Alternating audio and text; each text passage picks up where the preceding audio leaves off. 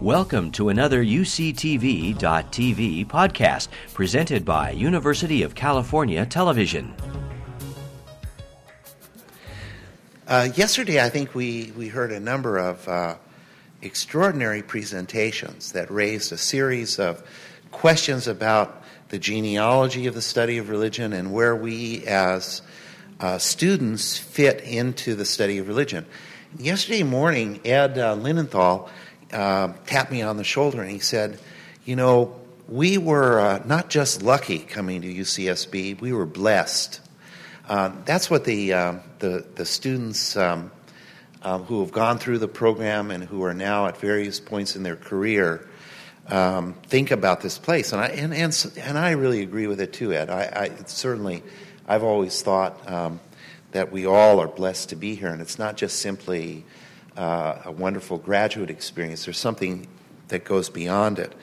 And in part, um, we have always enjoyed um, the friendship and support of extraordinary scholars um, around the world. We heard yesterday in Jonathan's, Jonathan's presentation about Geo Widengren and his presence here uh, and his influence um, upon the international study of religion and, of course, upon um, uh, Walter Capps. Today we have two presentations, and what I would like to do is to introduce each of the presenters separately, and after they have presented, we will have a uh, discussion with them. Is that all right? Um, and so our first presenter, I'll put it, no, I'll make it, I'll do it this way. If you were to name the top 20 books in the study of religion over the past 20 years, um, there would probably be a great deal of consensus that Robert Orsi's The Madonna of 115th Street, Faith and Community in Italian Harlem, which is now in its second edition, would be on everyone's list. Um, it, when I read it, I was just struck by how daring and revolutionary it was to do ethnography in the way that Robert Orsi was doing it. Um, the next book that I read of Robert Orsi's was Thank You, St. Jude uh, Women's Devotion to the Patron Saint of Hopeless Causes. And I think when I read it, I felt like I was in a hopeless situation. And so I was uh, buoyed by the fact that there was devotion to saints of ho- hopeless causes. But that too was an extraordinary work. And it was very different than the uh, Madonna of 115th Street because it was historic. It was historiographical. It used archival materials and a whole series of new materials that had not been considered uh, in the study of, uh, of religions, such as holy cards um, that were um, related to, I believe, uh, St. Jude. And then his uh, third book is an edited collection uh, Gods of the City Religion and the American Urban Landscape. And the introduction to that um, collection has to be one of the finest treatments of the place of religion in the urban environment that I've ever read. So, yesterday I pointed out David, uh, David and Ed's uh, introduction to their um, uh, volume on um, uh, sacred space. Sorry, I just got caught with uh, it's Saturday morning. Um, so, Robert Orsi's introduction to that collection is just a stunning, stunning piece, uh, especially about how the uh, biography is woven into um, the urban space. And uh, I've always been impressed with that. And I think that we heard several years ago a little bit of that when you were last here. And in fact, one of the reasons why I wanted to invite Robert Orsi, and I'm so delighted that he accepted our invitation, was just to hear him again. Um, but also, we invited him because um, he was a president of the American Academy of Religion uh, at, I think, a very interesting point in the history of that professional society. And we wanted him uh, to speak about uh, Walter, perhaps, and uh, that society, but he was free to take it in any direction he wanted. and of course, his um, most recent book um, is entitled Between Heaven and Earth Religious Worlds uh, People Make and the Scholars Who Study Them. Uh, Robert Orsi is the Grace Craddock Nagel Chair in Catholic Studies at Northwestern University. Uh, and his presentation today, as you see in the program, is entitled The Democratic Impulse Walter Capps' Contribution to the Ethos and Ethics of Religious Studies. Please welcome Robert Orsi.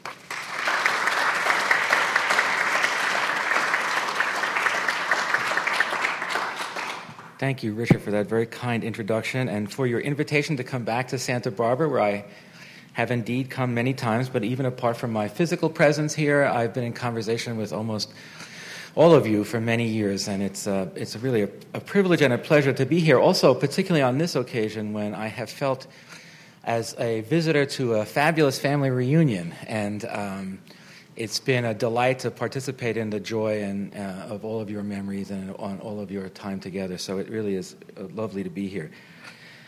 Uh, as Richard said, I had been originally tasked, as they say, to talk about uh, religion, uh, Walter's uh, impact on the AAR, but my feelings aren't particularly warm towards that association these days, um, despite having been the president of it, because of course they have just undone the decision that I spent four years trying very hard to get done uh, to separate with the SBL uh, in an effort that Santa, Santa Barbarians were very supportive of, and I appreciate the support from my friends at Santa Barbara.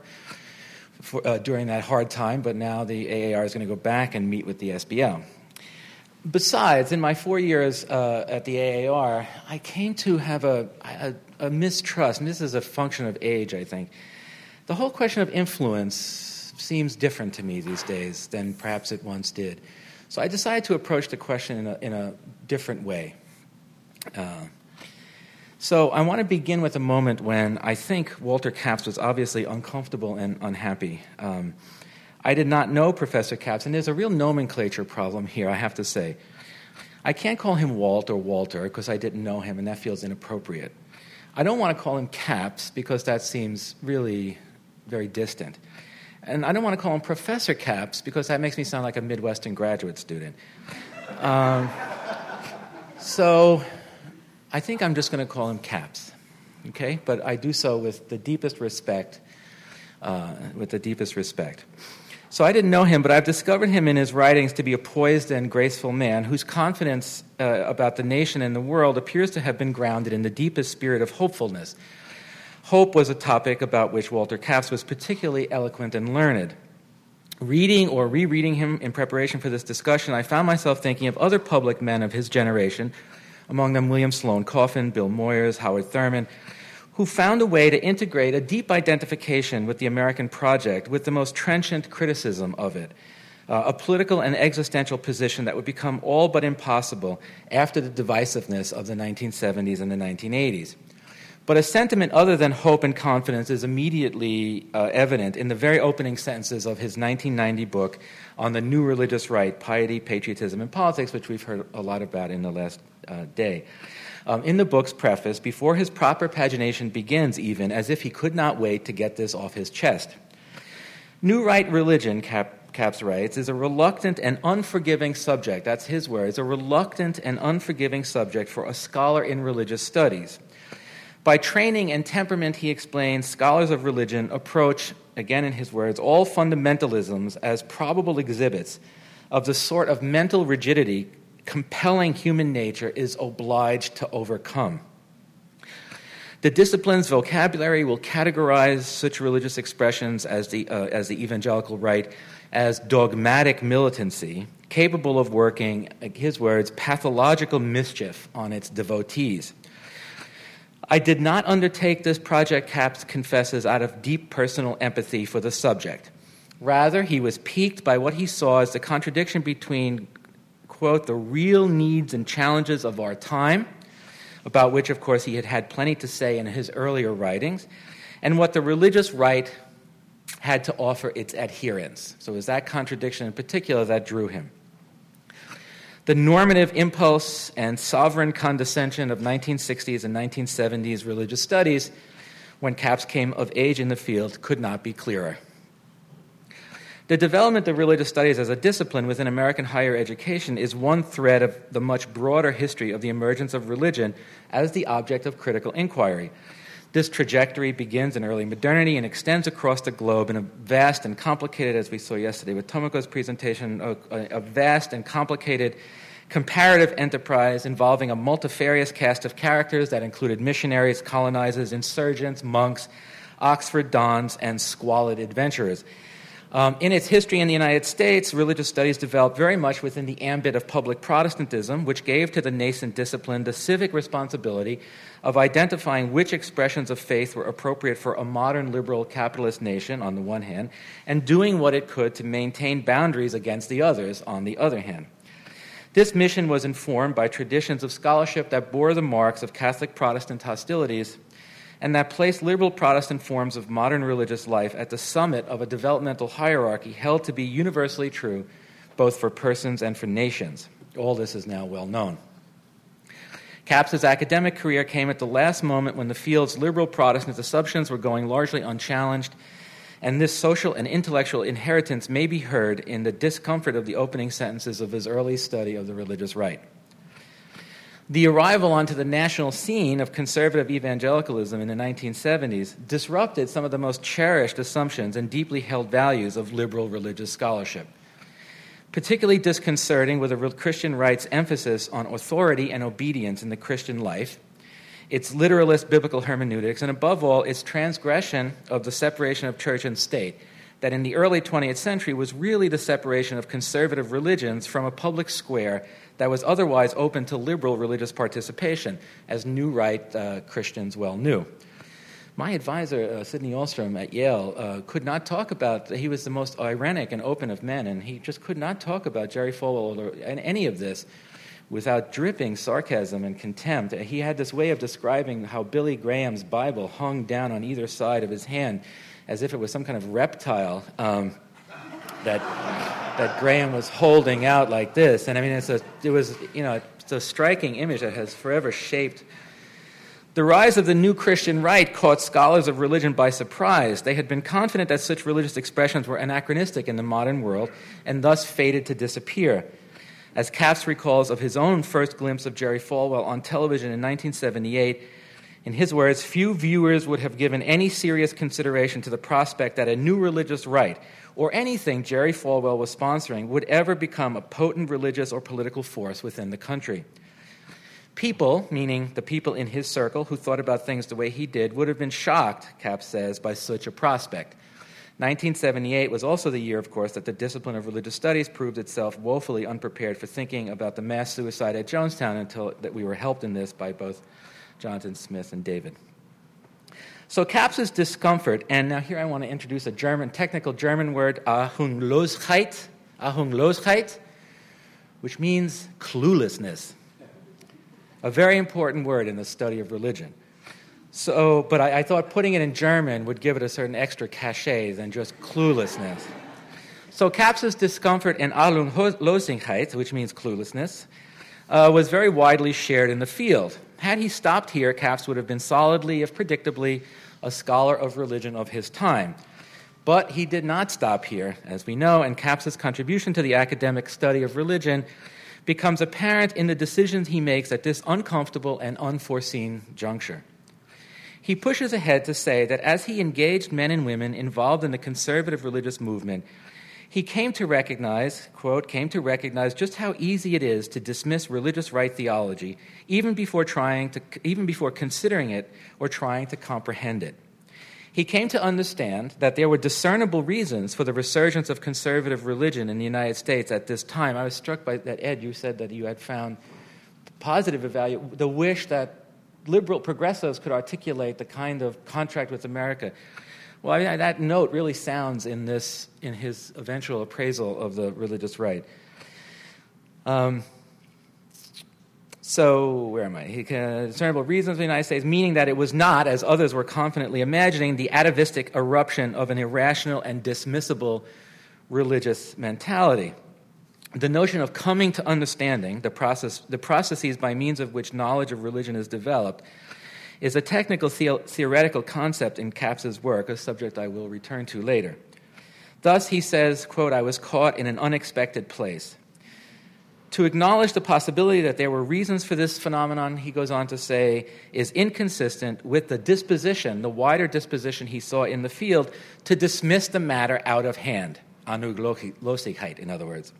He realized indeed that thinking and writing about the new religious right would require a particular way of doing religious studies. In his book on the monastic impulse in 1983, Capps writes movingly of his fascination with monks' eyes. I've studied their eyes, he tells readers. I've been aware of eyes during the long night vigils.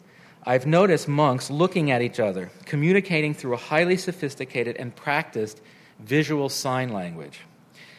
This leads him to recall a sentence from the Talmud. We've heard Sarah also quote We do not see things as they are, we see things as we are, which brings Capps in turn to the question Do monks see the same world as the rest of us, or are theirs different eyes? The deepest ground of this meditation on eyes and seeing is Capps's curiosity about the possibility of a heightened clarity of vision, an especially acute way of seeing.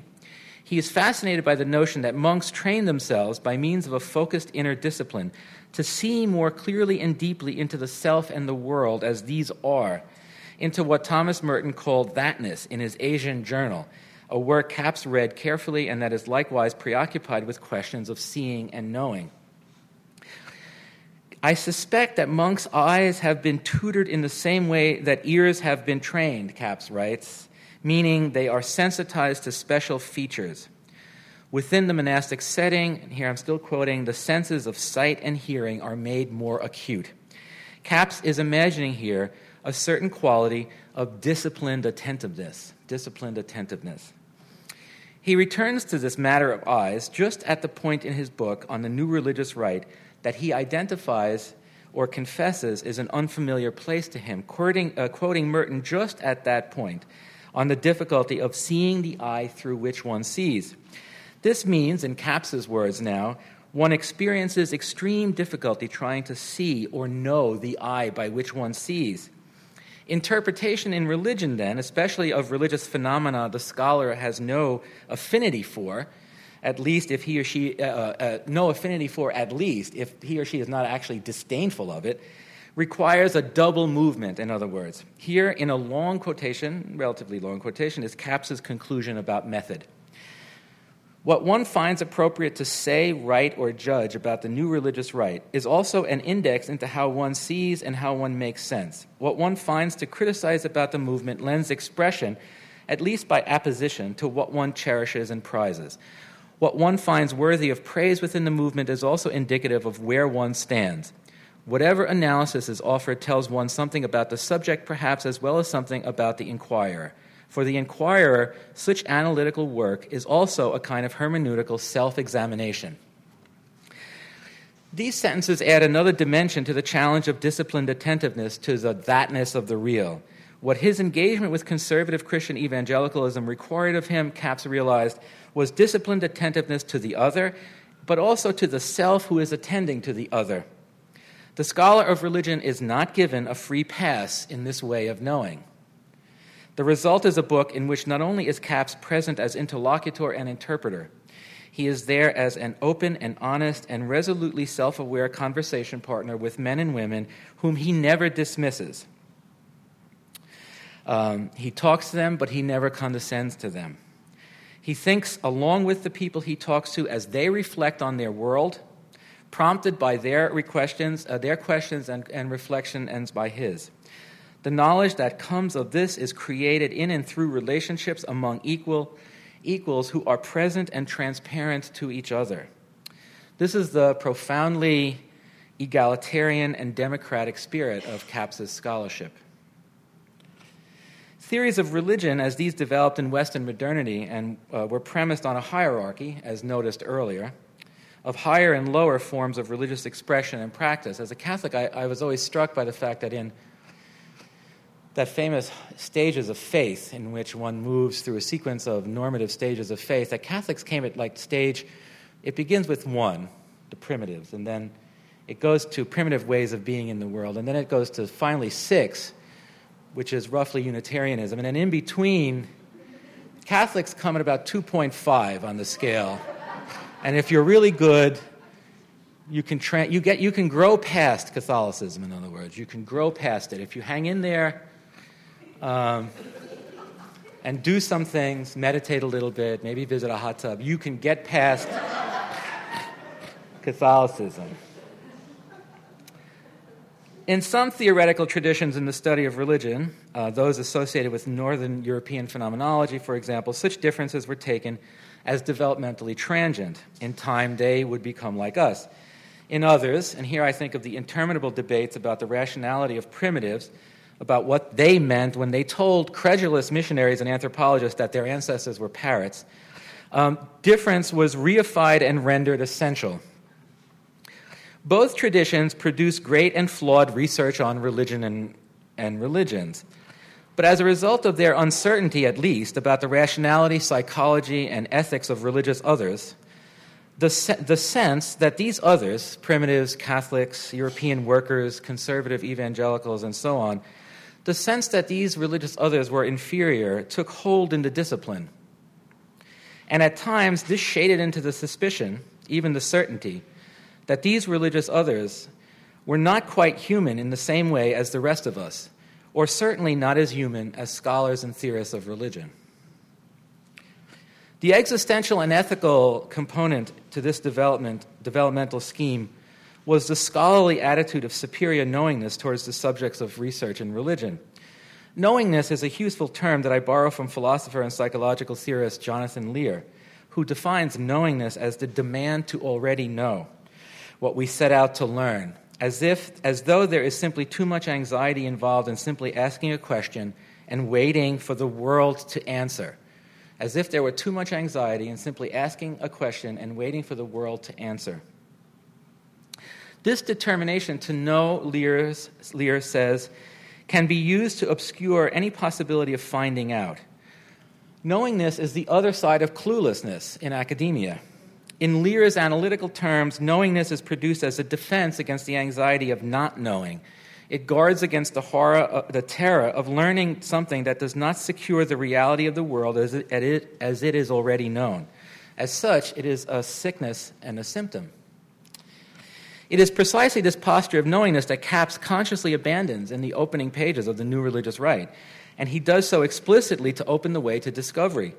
He cautions those readers who are coming to the book in search of sound conclusions quickly and confidently arrived at, in his words, that they will be disappointed.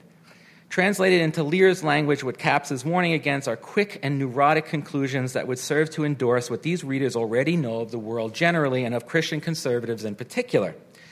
Following this cautionary abjuration, Capps goes on to say that he developed his alternative approach to research and writing about the Christian right quote, to reflect the way in which the subject is encountered. Now, these are his words to reflect the way in which the subject is encountered on its own terms, on its own ground, nurtured by its own climate of opinion and conviction.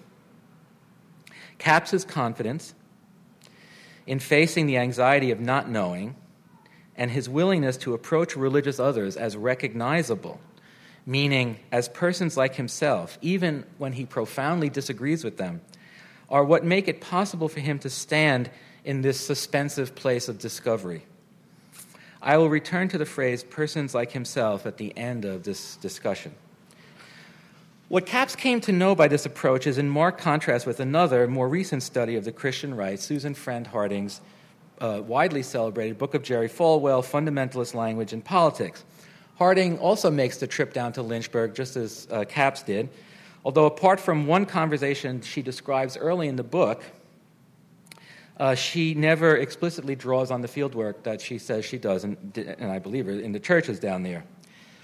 The rationale for this methodological choice no ethnographic reporting, no ethnographic conversations uh, at all. The reason, the theoretical reason for that choice is the claim, is her claim that fundamentalism is about the power of conservative Christian discourse and language to absorb and recreate the realities of those who hear it, literally, to remake them as people. This language, generated in what Harding calls Falwell's factory of words, quote, produces fundamentalists, fundamentalists, produces fundamentalists, and other true Bible believers. Indeed, so potent is this language over others, regardless of their conscious intentions, that without wanting or meaning to, Harding herself becomes inhabited, in her words, by the fundamental Baptist tongue I was investigating. Recounting her conversations with Lynchburg pastor Melvin Campbell, Harding describes how she was made into, quote, the subject of a whole range of presuppositions posited in such a way that, there were, that they were difficult to resist. Campbell was refashioning her.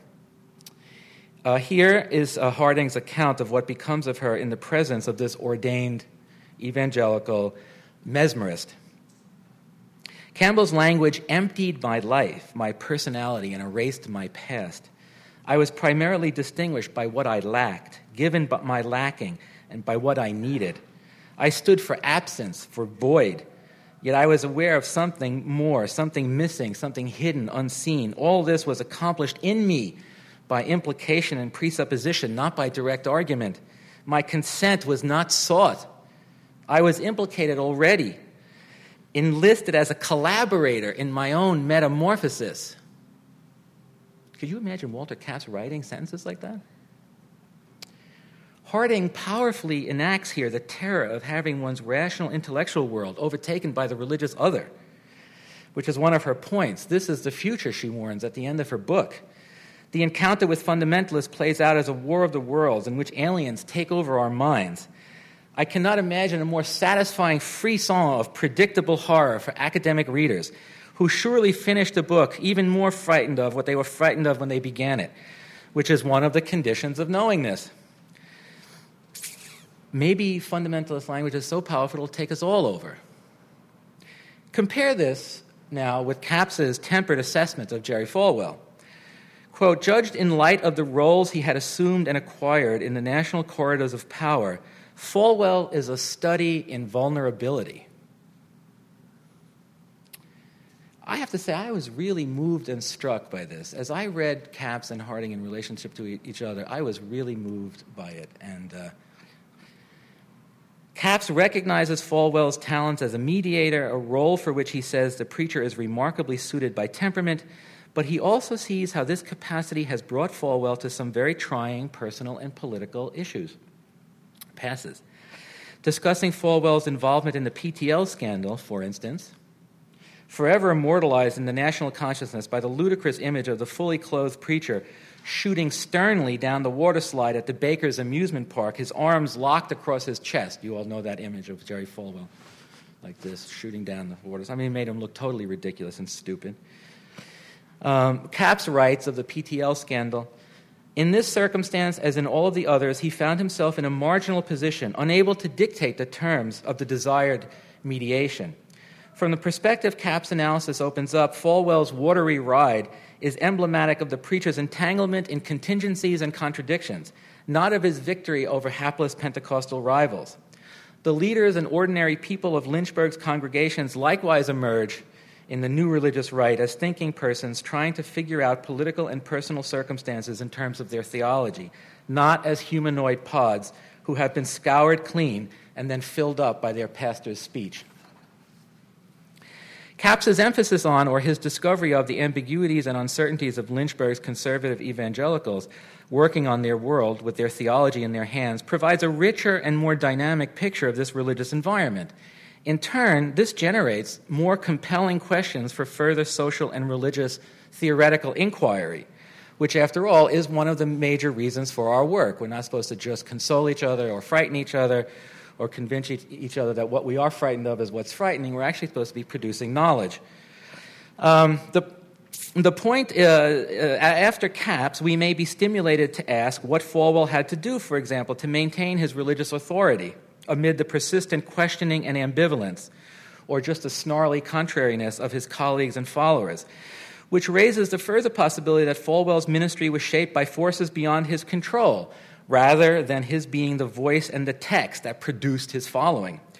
Or we might inquire into the kinds of civic, political, and existential contexts that contribute to stifle questioning and to create an impulse of submissiveness to authority among conservative evangelicals, uh, for some particular period of time and in some places, once we have acknowledged that irrational compliance with authority is not necessarily a fundamental characteristic of this culture. In other words, we could start asking questions now. But the fact is that such questions demand that we think about our own lives too, about how we are bound to fundamentalists, fundamentalists, and to entertain the prospect that as citizens of this political and economic environment, that is, as it has developed over the past 20 years, we may not be so unlike them. This is a line of inquiry that Capps welcomed, but that provokes horror in others. The opening to ongoing inquiry that is also a resistance to premature closure is one of the hallmarks of Capps' work. So too is the insistence that the scholar's own life, his or, her, his or her own deepest assumptions and values, are on the line in the processes of understanding. Capps's books, from the first to the last, are always invitations to further research and to greater intellectual honesty and clarity. These are not qualities that he developed in the 1990s when faced with the unexpected appearance of conservative Christianity in the public square. In his essay on the interpretation of new religions and religious studies in 1978, to cite an earlier expression of his thinking, he maintains that the abundant innovation of new religious forms in the late 20th century required innovative, dynamic, and confident scholarly methods open to the protean and to the emergent. Religious studies need not always or only study, in his words, what already happened, uh, he says. What, um, so, what accounts for this generative spirit of theoretical inquiry? This is where I want to go now. And then I'll conclude. What accounts for this generative spirit of theoretical inquiry? Um, you know, some of you know that, uh, that I have had a, a, a, public conversation with, a, with another scholar of religion whose work is widely, uh, I think, uh, it's circulating widely in the field these days. And in a, a quote that, of his work that particularly struck me, he uses the phrase fair game to talk about religious others. He says, Religious others are fair game for our theorizing. Fair game for our theorizing. Um, so the question then is well, I'll get to this in a second. Why did Capps have this other spirit? There are surely many answers to this, but I was struck as I read through Capps's work, as it developed over time, by the way his view of the unfinished and perhaps never to be finished work of understanding the Vietnam War paralleled his more general theoretical orientation and epistemology. The war in Southeast Asia, he wrote in his introduction to the 1990 Vietnam Reader, is an enduring agony. There are still unfolding moral, psychological, and physical consequences to the war. The war's dirty work involved different groups of people whose experiences and memories, Capps points out, do not add up to a coherent picture of what happened and why. Moreover, these persons have changed in the years since the war, and so have their memories and evaluations of their experiences, as we heard Richard speak so eloquently about yesterday. The Vietnam War, in other words, is not fixed in the past as inert history where its meanings can be figured out once and for all. Rather, its meanings are elusive and inexhaustible. This entails, Capps writes, learning other processes and pathways by which meaning can be discovered and significance can be attributed. So he brought together, as we know, Army nurses, Vietnamese soldiers, North and South, African American and Native American combatants, resistors, and politicians, inviting them, quote, to explore previously unexplored dimensions of their experience. Understanding the war requires such a wide range of human sensibilities, and even then, when they are through with the work of remembering and reassessing, the meanings of the war will remain unfixed and endlessly emergent, and comprehension, uh, Capps says, will not be final. Now, to say that the Vietnam War, in its unending agony, uh, is a source for Capps's theoretical orientation to culture and religion may seem like too dark and tortured uh, grounds for a man's theoretical orientation that was resolutely compassionate and open, and in the spirit of the counterculture, hopeful and expansive and so forth. But this is what I see. Among the qualities I came to admire in Capps's work was his direct engagement with the urgent issues and events in the country as an academic, and the way that his particular times inflected his scholarship on religion and religions, not only in terms of content, but of method too. He was not always a hard nosed realist, of course. Occasionally, he succumbed to the romanticism of his earlier times. That blissful 1960s dawn, which seemed to have glowed all the brighter in California and to have lasted longer here, when Capps had the good fortune of being alive and young uh, and in Santa Barbara. It is perplexing, he writes in his book on the monastic life, that something so powerful and fruitative as the 60s counterculture would become so short lived. Which had me wondering if Capps was willing himself here to ignore the factors that made for the era's brevity, its violence, hate, and corruption. What if Capps had seen the 60s from the gritty, nasty streets of the East Village or from a working class neighborhood under siege by the uncontrollable machine of urban renewal uh, rather than from, the, from California? But then again, he always gets hold of himself. He read Christopher Lasch and Richard Sennett and David Riesman, as well as Theodore Roszak and Charles Reich, which led him to urge the monastic practice of the disciplined self in community as the antidote to the self indulgent individualism of the age of Aquarius. But the touchstone of his clear sightedness seems to have been the war in Southeast Asia. The trajectory of Capps' work led me to reflect on the fact that a country's being at war become, becomes its pervasive reality, intruding upon and reframing everything else, driving the simplest questions with a tremendous moral urgency, and demanding new ways of thinking and understanding. And I think this poses some uh, very powerful questions for academia in our own time, because after all, we are a nation at war. Capps ends his chapter on the conservative uh, Christian theologian Francis Schaeffer with a striking ethical and political reflection, which is where I will end too now, so striking indeed that it is a little startling to come upon it.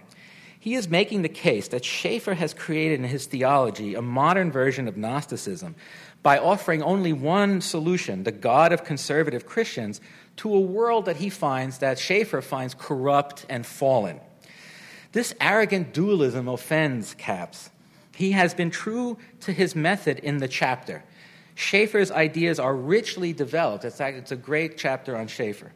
But he has not eclipsed himself, as we were saying yesterday, to take uh, to do the kind of work that David does doesn't mean you or uh, uh, Ed does. It doesn't mean you are going to join Jonestown. It doesn't mean that you're going to drink the Kool Aid. Um, so Capps doesn't drink the Kool Aid at the end of the New Religious Right book. Uh, he's been very fair. Schaeffer's ideas are richly developed, but he has not eclipsed himself, and now he wants to address Schaeffer's putatively prophetic criticism of the modern world. Who is a religious critic? How ought a religious critic speak so that others may recognize him or her as an authentic voice? Capps paraphrases the ancient theologian Irenaeus. Quote, that which deserves to be improved and perhaps needs to be transformed must first be acknowledged and always must be affirmed. That which deserves to be improved and perhaps needs to be transformed must first be acknowledged and must always be affirmed. Irenaeus offered this um, as a testament of Christian faith.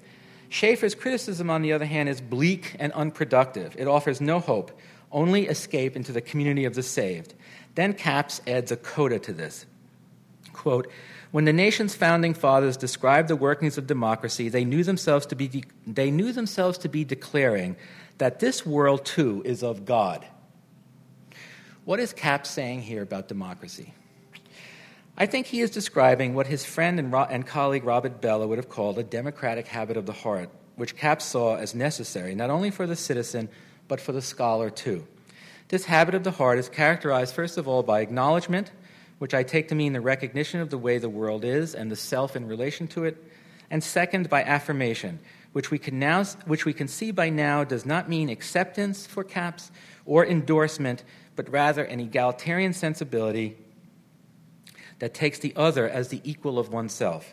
Capps is summarizing his scholarly method here too acknowledgement and affirmation as the preconditions for knowledge.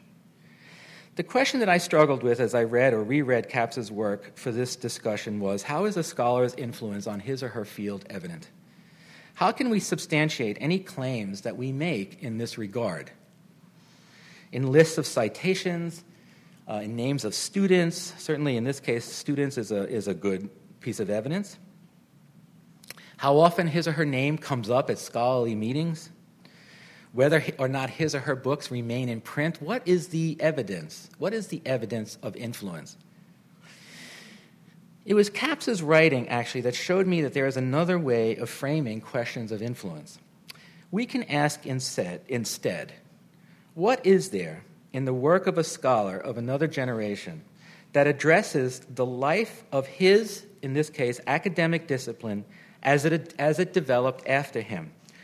In other words, what speaks out of this work urgently and critically to the present? What speaks out of his work urgently and critically to the present? What questions of his can trouble our times and our work? I think the answer to these questions begins in the resolutely democratic commitment of Capps's method, the democratic impulse and ethics of his inquiry. But there is a further question, or another way of asking this one. It is this What is illuminated in the present life of the discipline when we query it from this other time and with this other set of questions? This can be left open ended in the spirit of Capps's research, a matter for further discussion, perhaps among us today,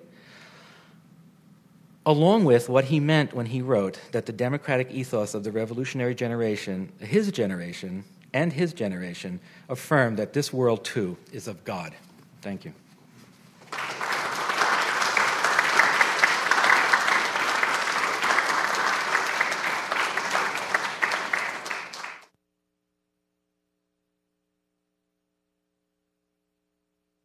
Giles Gunn, I've, I've known my almost my entire life. Um, when I went to uh, the University of North Carolina at Chapel Hill in 1976, Walter knew I was going. And um, he, um, he came down to my office, and um, I remember this very well because he had a piece of paper in his hand. And he, and he said, Take this uh, and don't open it until you get to North Carolina. And so I took this little piece of paper, but I, I cheated. I got on the airplane because I didn't know what it was, and I took it out of my pocket, and it said, Meet Giles Gunn. That's all it said. And um, so uh, I, I, went there, and I didn't meet Giles Gunn until I remember that late at night, Giles? Well, it wasn't so late, it was about 8 o'clock at night. And this Volvo station wagon pulls into this parking lot, and Giles Gunn got out. And uh, he, you were wearing boots, I think, cowboy boots or something like that. Um, and uh, I was so delighted to meet uh, Giles Gunn because I had heard so much about him. He began his career at the University of Chicago in a very, very important time period of our discipline.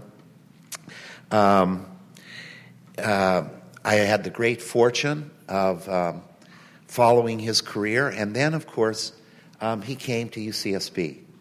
Uh, and since the middle of the 1980s, um, I have enjoyed his, um, his scholarship. Uh, we've taught together. Um, I'll, I'll, never forget the lectures that he presented in a course that we taught on Joseph Conrad. There are a lot of great interpreters of Joseph Conrad, but Giles Gunn is one of the best. Um, he also has uh, abiding interest in Herman Melville. Um, indeed, one of his books is entitled A Historical Guide to Herman Melville. Um, he has published extensively many, many articles, many, many uh, chapters, many, many essays, and of course, many books, among them New World Metaphysics and the Religious inter- uh, Interpretation of American Writing, the Bible and American Arts and Letters the culture of criticism and the, crit- uh, and the criticism of culture, uh, pragmatism and difference in a globalized world. And I'll just pause here because Giles is one of the, I think, influential humanists uh, with an abiding interest who has looked at um, the implications of globalization. As, and as you know, Giles is the chair of our um, uh, uh, global and international studies program. Um, and I personally think that um, its strength is a great credit to uh, his uh, management of that program. He, of course, has authored other books, including The Interpretation of Otherness, Literature, Religion, and the American Imagination, or Thinking Across the American Grain Ideology, Intellect, and the New American Pragmatism. Um, so, Giles Gunn is a very, very interesting person, but he also knew Walter Capps across the entirety of his career. And I wanted to have Giles present the last paper because I thought that Giles would be able to put Walter's uh, work and his contributions not only in the past, but also in the present. And I was correct, I think, because Giles's presentation is entitled The Place of Culture in the Play of International Politics What Would Walter Think? Please welcome Giles Gunn.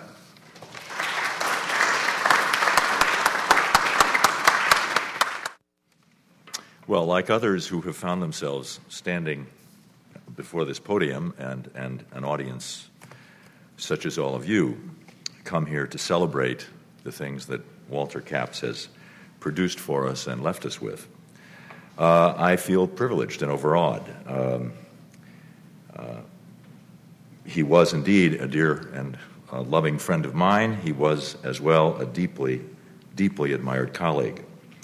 But I'd want to go on to say that in the course of being here for the last two days, I've learned so much more about him than I knew from the way so many of you have talked so eloquently about him. Uh, it's, really, it's really wonderful to see how a person unfolds uh, in the better or best thinking of people who are so attentive to what he not only meant, but tried to mean and do. I want to note one other thing, however, um, which is that much of our discussion to, uh, in the last two days has been about what we've sort of called Walter's legacy. Uh, and the person who I think is most responsible for keeping that legacy alive and transforming it most radically is actually sitting in this room.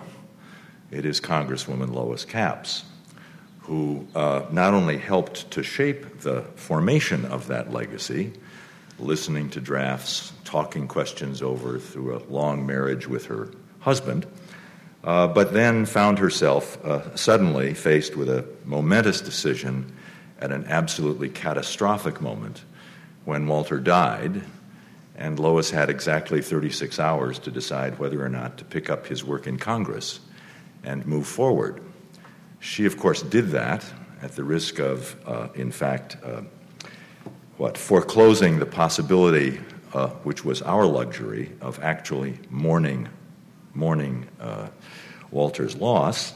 She had to pick pick things up and carry forward his work, and she's done this in ways that, uh, for all of us who are close to Walter, have astonished us in two different ways. One, because she's done it with such absolutely marvelous distinction, and is one of the great valued members of Congress now. Um, but to many of us, uh, we have chuckled uh, with her as well as uh, beside her in saying she's done it in ways probably Walter couldn't possibly have managed. Uh, given his great gifts, he would have taken things in a slightly different direction. In any case, what she's proved to all of us is that legacies are multiform uh, in character, and legacies are live organisms. And she has given new life uh, and new direction to much of what we've been talking about today. I'm going to try to be doing something that's a little odd, but thanks to Robert Orsi, it won't sound so odd. That is, I'm going to try to think about uh, ways in which Walter's work uh, might have moved forward had he been faced with some of the situations that have confronted us in the years since his passing. Had Walter lived another decade, I think he would have found himself, like the rest of us, compelled to think in ever widening circles of global reference. Whether or not, as some maintain, and I shall later explore, the world changed on, let's say, 9 11, 2001, More of its people than ever before began to feel that the world at, was now with us, so the saying goes, as never before. But the world people now felt so much more pressing was not the one with which they had long been familiar. In the place of various unities and large coherences reinforced by, among, among other things, in the, in the United States, the Cold War, people now experienced what Clifford Geertz has referred to as a world in pieces. Threatened on the one side by the so called global or worldwide, and on the other by the so called local or regional. And while both the local and the global are in fact relative terms, the felt opposition between them is not so much between the local and the international or worldwide as between one kind of local that is more regional and specific and another that is more global and dispersed. Walter's work, in fact, as we've been now told for two days, combined a good deal of both. As a historian and interpreter of religion, he spent much of his life attempting to study and map components of the global.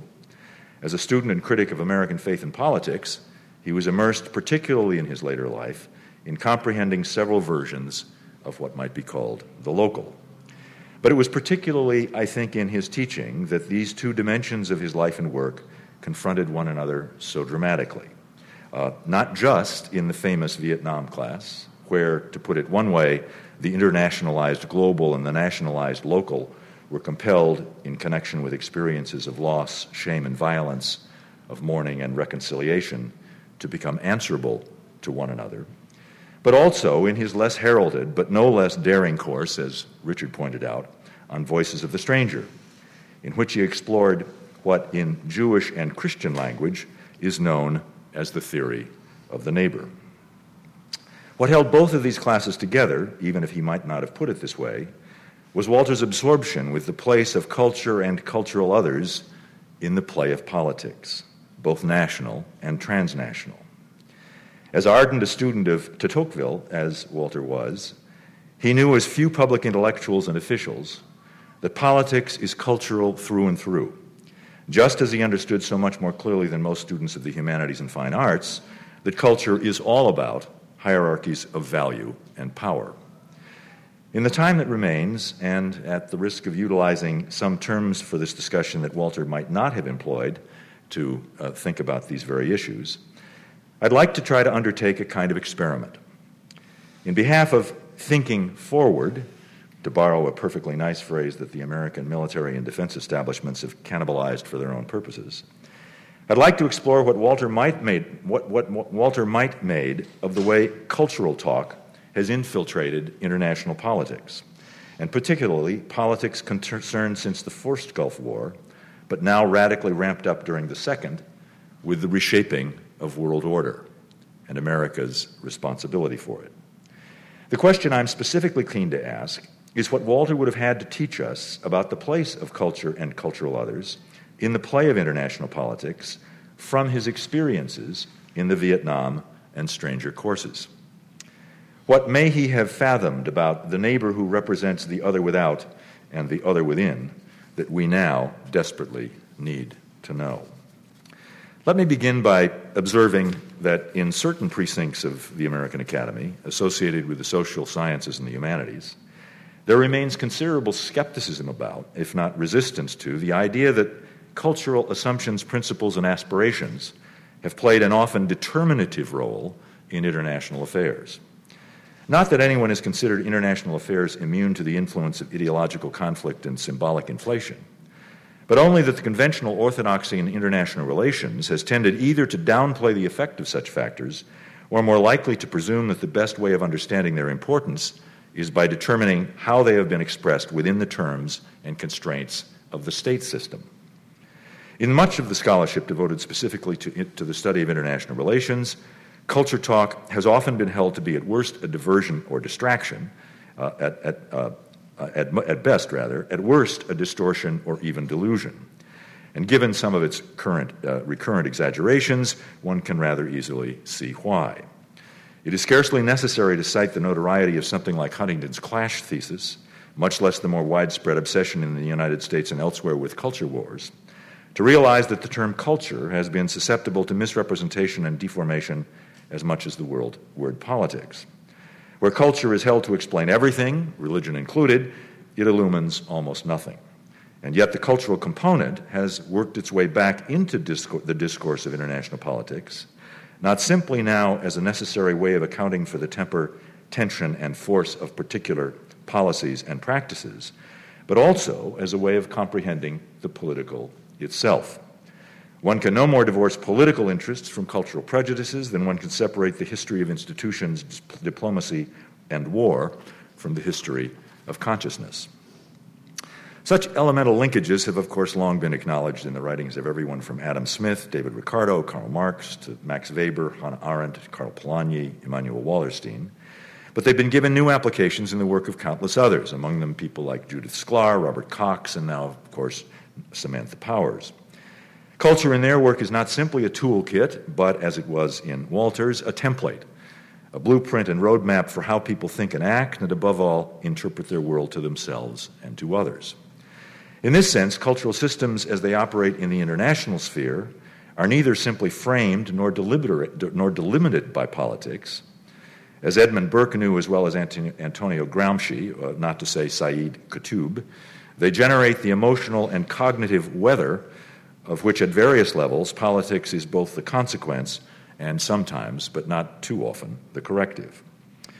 This realization has become increasingly self evident since the end of the Cold War, which caught so many students of global politics by surprise.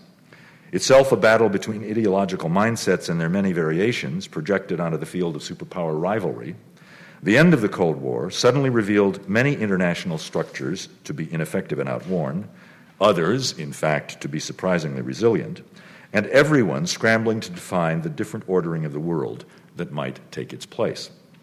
James Rosenau spoke for many when he suggested that the Cold War now appeared, quote, more a collage of perceptions than a confrontation of powers more a shadow play than a stark drama. If, as he continued, and I now continue the quote, weapons buildups and arms races were perpetuated more by unwarranted perceptions and distorted intelligence reports than by actual plans for military offenses, one was now compelled to realize, he goes on, how fully the course of events were fictions of convergent imaginations, of intersubjectivities rather than objective conditions. End quote. The language here is telling. The Cold War not only turns out to have been represented by figurative forms, but in also, in some profound sense, to have been indeed fictive in its conduct.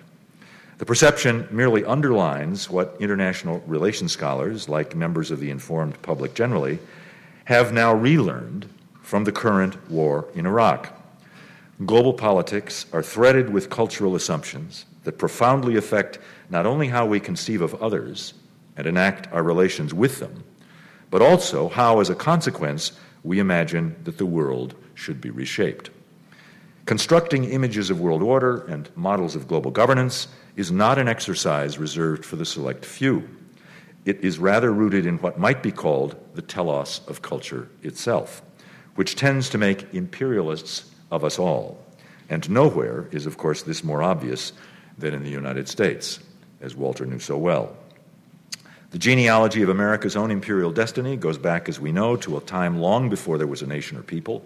It begins, one could argue, with the Pequot War of 1637 and includes the War of 1812, the Mexican American War of 1846 to 48, and according to some interpretations, at least by Southerners, the Civil War of 1861 to 65. But conventional histories of American adventurism instead usually associate its origins, if mistakenly, with the Spanish American War of, 18, of 1898. Itself, a fairly naked grab for territory and trade in the Caribbean and the Pacific, the Spanish American War drew some of its sharpest criticism from, as a matter of fact, America's then most internationally renowned author. Writing in the New York Herald on October 15, 1900, Mark Twain's response was characteristically prescient. I left these shores at Vancouver a red hot imperialist I wanted the American eagle to go screaming into the Pacific. It seemed tiresome and tame for it to content itself with the Rockies. Why not spread its wings over the Philippines? I asked myself. And I said to myself, here are a people who have suffered for these three centuries.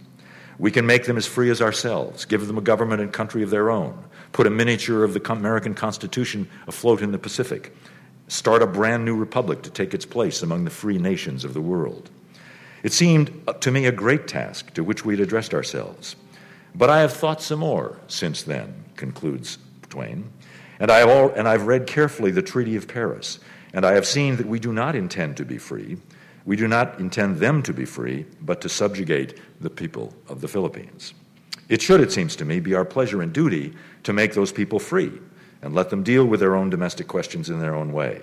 And so now I am an anti imperialist. I am opposed to having the eagle put its talons on any other land. Others, however, like President William McKinley, saw this preemptive move rather differently. Insistent that the Philippine people could not be left to themselves, as they were, as he put it, unfit for self government, and would soon have anarchy and misrule over there worse than Spain's was, McKinley uh, uh, was incredulous and outraged, as well as ungrammatical, in saying that detractors, presumably like Mark Twain, could challenge the virtue, capacity, high purpose, and good faith which qualified this free people as a civilizing agency. Believing indeed that a century and more of free government had uniquely qualified the people of the United States for the great task of lifting up and assisting to better conditions and large liberty those distant peoples who, through the issue of battle, have become our wards, McKinley, like so many of his imperialist kinsmen throughout the 19th and 20th centuries, embraced colonial uh, and colonialism as a moral challenge. And Walter would, of course, been uh, extraordinarily critical of this very move, believing, with Lionel Trilling, that there is no greater moral danger than the process by which, as Trilling once put it, when, one, when once we have made our fellow men the objects of our enlightened interest, we go on to make them first the objects of our pity then of our wisdom, and ultimately of our coercion. There's nevertheless, as most of you know, uh, and Walter would have been very interested in this, another school of thought, now most vigorously defended by the British historian Niall Ferguson, which suggests that America has long been an imperial power and shouldn't be ashamed of admitting it. America's centrality to the stability and well being of international order has been an accepted truth for well over a century. Ferguson contends, and now in the face of what Thomas E. Ricks has described as the, quote, fiasco of the American military adventure in Iraq has, uh, and the threatened destabilization of the entire Middle East, the United States, he continues, cannot allow its reluctance to be perceived as an empire to prevent it from fulfilling its global responsibilities. The only issue, so say the defenders of a sometimes too hesitant American imperialism, is how to do it better. The most recent challenge to the international order and global governance, so many believe, comes from the attacks on the Twin Towers and the Pentagon on, October, on September 11th. Those attacks, which were perceived by the American administration and a large percentage of the American people as assaults not just on the United States itself, but on some supports of the world system itself, set in motion a massive, far reaching counter response whose purpose, we don't need to be told, was not only to preserve world order as it was constructed on September 10th, 2001, but to change it. One can speculate about whether Al Qaeda actually believed that its targeting of some of the symbolic foundations of world order could be so successful, much less foresee the reaction that those tax, uh, attacks would subsequently generate. But there's little doubt that the counteraction they produced by the so called coalition of the willing led to consequences that were the very opposite of its, its intention. Actions taken by the U.S., as we know, and its allies have thus far succeeded not in strengthening world order, but in further endangering it, at once destabilizing the Middle East, bringing new and terrible suffering to millions of people, and discrediting the United States for at least a generation. The paradox, of course, obvious to almost everyone, but, reduce, uh, but reducing its global meaning, the paradox is, of course, obvious to almost everyone. But to reduce its, glo- glo- its global meaning to the self contradiction of failed American policies misses the role that cultural forms played in producing it. It effaces the way sim- the symbolic in our so called postmodern world has taken over much of the definition of the real by compelling us to see the real through images of itself. This is not to claim that simulacra, as Richard Rorty might have put it, necessarily go all the way down, but it is to suggest that the terror of which 9 11 was the expression and the terror it unleashed cannot be comprehended without understanding their function as cultural representations of a very special sort. On 9 11, it is often said, life was rendered as spectacle, as cinema, as theater, as horror film, indeed, as the movie The Towering Inferno. But this gets only half of it. The larger truth is that this, as Walter would have understood, is that this simulation of the real was actually shadowed by the reality of which it was a copy. A specter turned corporeal, palpable, personal, catastrophic, deadly, and almost, but not quite, inconceivable. What made the event so frightening is that the Baudrillardian hyperreal had suddenly been transformed into a kind of global surreal, where the terror of the symbolic made real almost overwhelmed itself. Yet this transformation was possible only because terror itself, as Richard Falk has pointed out, had been elevated to a new mega level, where the symbolic as well as substantial harm it was intended to inflict was meant to, uh, to, to equal or surpass the kinds of social injury once associated with large scale military attacks by state actors. And the assailant now was something other than a nation state itself. Megaterrorism, as Falk calls this newest form of violence, operates outside the legal framework of states, thus remaining to a certain extent invisible, or only partially so, indiscriminately intar- targets entire populations, and measures success chiefly in terms of the destabilization caused both by the fear it inspires and the overwhelming symbolic counter, uh, defensive counteraction it is intended both to create as a strategy and a statement. Yet, if it weren't for the fact that the atrocities of 9 11 were played out on what was perceived to be the world as opposed to the national stage, their meaning, which was communicated through the image as well as the performance of their special horrors, could not have been understood to menace, as indeed they did, the conception of the world itself. 9 11 changed the rules and stratagems of war by seeking to place the structural supports of world order itself under assault. Though the attacks of 9 11 did not, like Aum Shinrikyo's sarin gas attack in the Tokyo subway system, rely on weapons of mass destruction, uh, the psychological abyss they opened was experienced as potentially just as bottomless. It was the abyss exposed when terror becomes more than a violent tactic of intimidation and coercion and is converted into a technology devoted to disrupting, in truth, disabling mental, mentality itself and the effective circuits that make it work.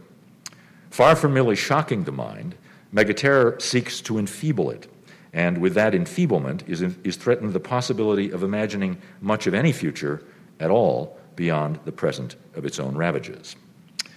The late Jacques Derrida took this cultural analysis uh, still further, and in a form I think Walter would have appreciated. Arguing, given the fact that, as David pointed out, Walter loved the whole idea of contrarieties and what they pick up and carry forward as they move ahead. Arguing that 9 11 became uniquely lethal because of the perverse marriage of its symbolic and autoimmunitary effects. Operating like an organism seeking to protect itself from a perceived threat by suicidally destroying its own system of defense, 9 11 actually succeeded in producing aspects of the very evil it was seeking to resist. This was disclosed first when the United States found itself on 9 11 being attacked, as it were, from within by militants associated none too distantly from the forces it had itself helped to train and supply to fight the Soviet Union before the end of the Cold War. Moreover, that earlier training of the Mujahideen, President Reagan hailed them as freedom fighters in Afghanistan, not only created many of the conditions that supported the development of Al Qaeda, but may have in turn helped focus Al Qaeda's interest in targeting two of the most potent symbolic expressions of American imperial might. Second, this autoimmunitary logic enabled 9 11 to acquire the status of a calamity worse than the Cold War itself by threatening Americans and others with the loss of something less tangible, something almost more irreplaceable than the world of institutions and structures and even individual lives that were preserved for more than 40 years by the nuclear balance of terror. What was put at risk by this autoimmunitary logic was, as Derrida described it, quote, nothing less than the existence of the world and the worldwide itself. That process, in other words, by turns legal, religious, economic, linguistic, ethical, through which we seek to extend the world's meaning as well as materiality, by bringing ever widening spheres of experience. Like this. Say they were at happiness level six, okay, in their life about, about that, that amount of happiness and life satisfaction. They have this huge windfall. Something really wonderful happens, amazing, unexpected. Their happiness right after that goes way up to about a nine. A year later, when you look at how happy these people are reporting, how satisfied they are with their life, it's lower than it was initially, than where they started. So they don't just go back to where they were, they actually go lower. Most people go lower. They're less happy. And if you've ever heard um, people talk about people who have who've won a lottery or come into a huge windfall, and you sometimes they'll talk interviewed they're interviewed on TV, and you hear them. Um, one of the things people will often talk about is um, how their expectations change. All my problems will be solved, right? My relationship, and, and we do that in relationships, don't we? Well, once we, whatever, once the kids are, ra- once we have kids, or then once the kids are raised out of the house, or once we get the house paid off, or once I finish my graduate degree, or um, once you finish your internship and you're in a more stable work situation, or once we move here, or once we move there, or closer to family, or away. Once something happens, then we'll be happy. Then our relationship will be good. Then it'll we'll be able to really enjoy, right? And it doesn't happen. And their expectation that it's going to be so different actually leads many people to feel less satisfied than they had been before. And so, what happens in relationships is we bring into a relationship certain expectations. And, uh, and, and most of us are not even aware. I don't know that you consciously were aware of that. You're probably just like, of course, that's the way it is. Um, I had a, a, couple I was working with once, and they came in, they were in a crisis. I'd seen them a few times. They came into a session, total crisis. This is what the crisis was about. It was so, I mean, it's just interesting what, you know, what gets people's attention. And the crisis was about it. It was, uh, had been Halloween the week before, they were newly married, and um, she had gone out, and she had gotten all these pumpkins and these carving knives, and she had all this stuff when her husband came home. She had everything set out, you know, the newspapers on the table with the pumpkins and the carving knives, and and then she had the, the cookie pans out to, to roast, to toast, or whatever you do with the pumpkin seeds, right? You put them in the oven.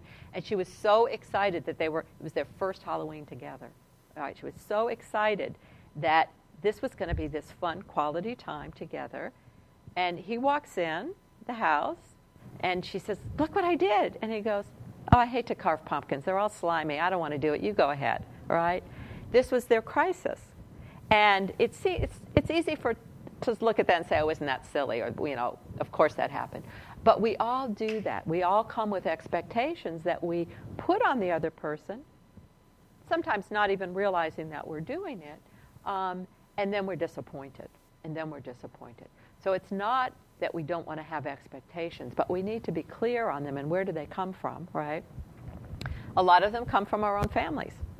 So we come with expect when we get into a relationship with somebody, we come with, with certain expectations that you know this is the way a family works based on how we were raised perhaps or maybe we're looking for the opposite of how we were raised well when i have my family we're going to do it this way because you know we didn't have that in my family or my husband is a widower he was married for 35 years to, to one person right so he has a model in his head of what marriage is that's based on that marriage right and not our marriage. And so that initially was a real transition for him because it was like, well, this is what you do in a marriage. You know, in his mind, this is what marriage is. And I keep saying, no, that was that marriage, not this marriage.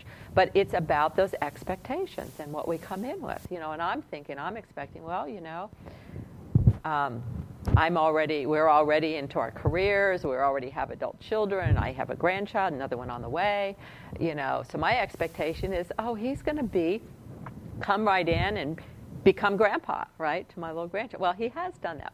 But that was my expectation. Of course, he's going to love being grandpa, right? And he's kind of going, oh, I don't know. You know, I haven't been around little kids for a long time.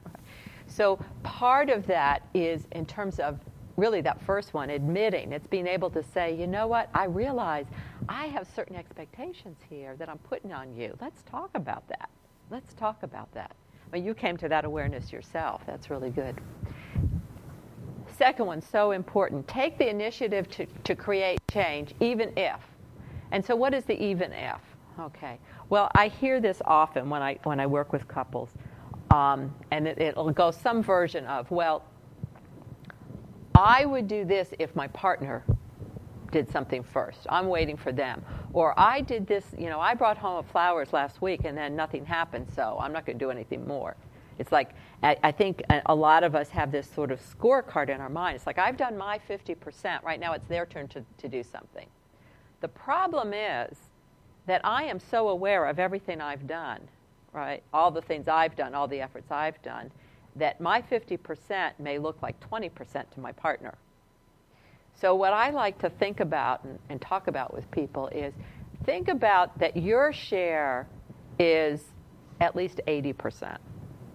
At least 80, well, maybe 100, but let's say at least 80. So if both of you are contributing at a level of about 80%, hopefully there's going to be some overlap there. And hopefully it's going to feel kind of in balance, right? But the taking the initiative to create change, even if doing what I can, because, and you said it so well, I realized I couldn't change anybody. I couldn't change my partner. So, what can I do to make things better? What can I do? Say the, the three little words, words often, and probably those should be reversed because I am sorry is probably just as important, not more so. I love you. And I w- maybe add one there, and I appreciate, this is longer than three words, but, and I appreciate you, and fill in the blank. I am sorry that I da da da da. I love you, and the third one, I appreciate you for whatever. And how often is I was working with a group of managers one time, and we were talking about you know those positive reinforcements for um, for their for employees. And one manager raised her hand and she said, "Well, how often do I have to do that? Right? How often do I have to?" Sometimes people will ask that same question, but how often do I have? To? I told her I loved her when we got married. Isn't that enough? My goodness, did she forget already? It's I, it's some things you can't do too often, right? Some things you can't do too often. So if you haven't said it lately, maybe it's time. Both of them. Laugh together, humor together. Laughing together is such a wonderful activity.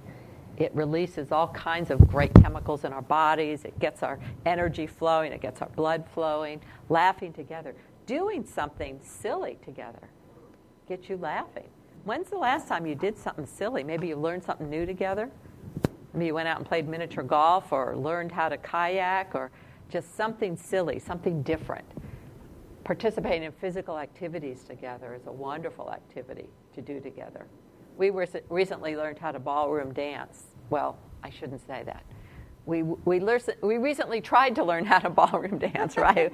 I'm still working one, two, three, you know, the foxtrot. But it was great fun because we were both learning something we didn't know how to do and we were learning it together.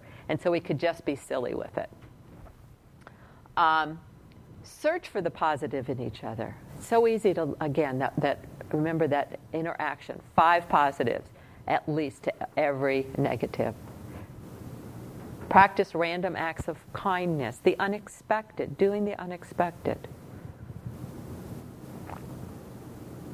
And we've talked a lot about making time together a priority. Making time together a priority. Setting aside that time of letting your partner know you're important to me. You're important because probably one of our most valuable commodities. So I'm noticing the time, and I did want to leave a little bit of time for some questions. So we do have a few minutes here. Um, so anybody have any questions or, or observations or thoughts that you want to share? Love to hear them. Yes.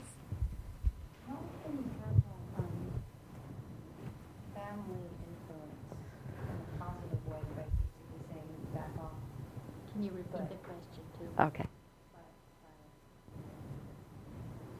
You're not really, I mean, understanding people might care about something that's going on, but Mhm.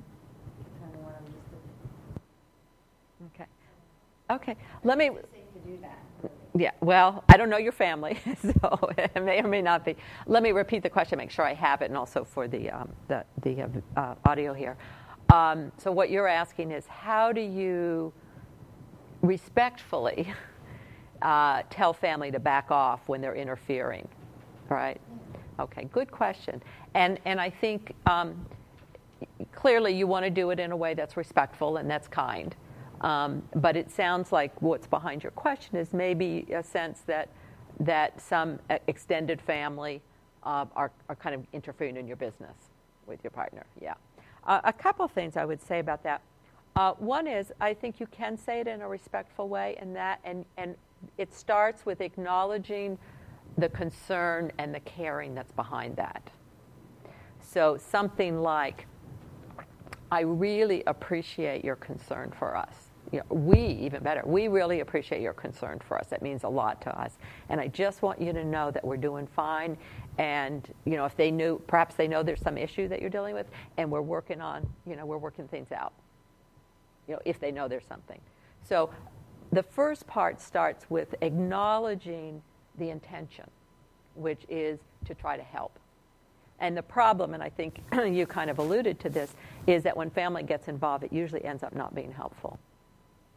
So the other side of that, too, is to be really cautious and careful about when there is tension or, or conflict in a relationship of not going to them. Because it's very tempting to do that you go there because you know you're going to get support and they're going to be on your side and you get all this wonderful compassionate listening. And then you go back to your partner and your partner and you work it out but your family member were not part of that working out process right? And so they're still left with hearing all of these things about their your partner and of course they, they care about you and they want to protect you. And so that is the situation that i find most often comes uh, in, interferes in a relationship is when, at times of conflict, when somebody goes to a family member or to a, a good friend. And of course, we want to do that, but I think it's really important to leave the, those things within the relationship. Okay. Did that address what you were asking?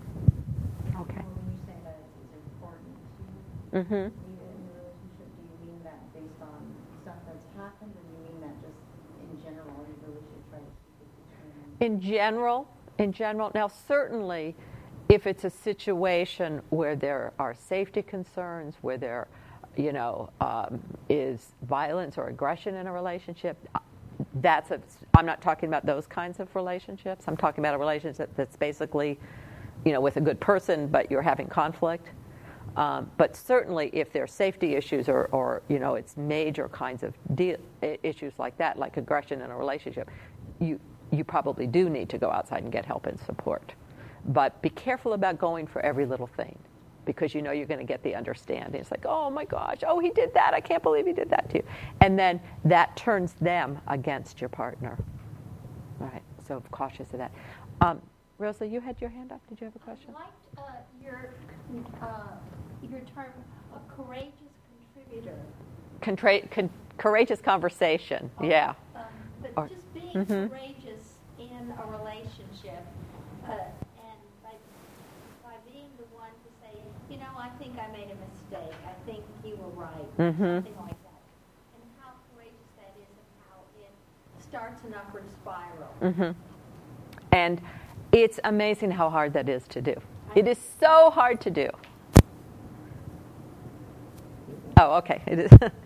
it is so hard to do, but so important to do. And I think one last thing with that, that, that I always want to put in when I talk about relationships, because I hear a lot of people come to me and say, My partner doesn't understand me. My partner doesn't listen to me. Right? We all felt that way sometimes. Very, very simple way to get your partner to listen to you. Anybody know what that is? Simple. Really simple. You can start doing it today when you get walk out of this room, whether it's in a work situation or a personal relationship or family relationship. Easiest way to get somebody to listen to you is to listen to them, to their point of view, until they feel completely understood. When they feel completely understood, that's when they're ready to listen to you. That's when they're ready. So, a really good phrase to use is if your partner's talking about something, because when that happens, right, what do we want to do? We're listening to them talk. We're rehearsing in our mind what we're going to say to convince them how wrong they are, right? So, very simple thing to do is you just listen, and then when you think they're finished and you're ready to put your two cents in there or four cents, you say, Do you feel like I'm understanding you enough? Do you feel understood? Do you feel like I'm understanding you enough? And that's not, okay, I heard you, I heard you, I understand. No, it's do you feel that I'm understanding you enough? Then that's when they're ready to listen. So, powerful, powerful tool to use at home or at work. Listening for under, complete understanding until they feel understood. Not until you think you understand them, until they feel understood. They're the ones who de- determine that. Okay? I see our time is up. Could do we have time for one last question or comment? What, what One last. Uh, if any, that, that you that you've heard of, you know religion and sharing a faith or whatnot plays in longevity? Okay, so question has to do with about sharing sharing a religious faith and uh, the role that that plays. Um, I, I'm sure there have been studies done on that. I, I'm not. I don't have the statistics on that at hand. Um, I think that from what I've seen um, is and, and what I've read, that the biggest challenge with that comes when there are children. So, what I find is often people will marry of, of different faiths and they'll think, well, that's fine. He can practice his religion, I'll practice mine, we respect each other, no problem. And then when kids come along, or if kids come along, all of a sudden it's a different matter. It's like, uh, well, wait a minute. And, and what I hear sometimes people will say is, well, my partner, you know, they don't, they don't even go to services. They never even go to services anyway. They never even observe their religious, you know, observances. So I don't think it'll be a problem. When kids come along, people's religion gets a whole lot more important often. So the, the best uh, predictor of success in, when there are that, that kind of a difference, which is a very significant difference, is that you need to be talking about it and talking about how are we going to do this?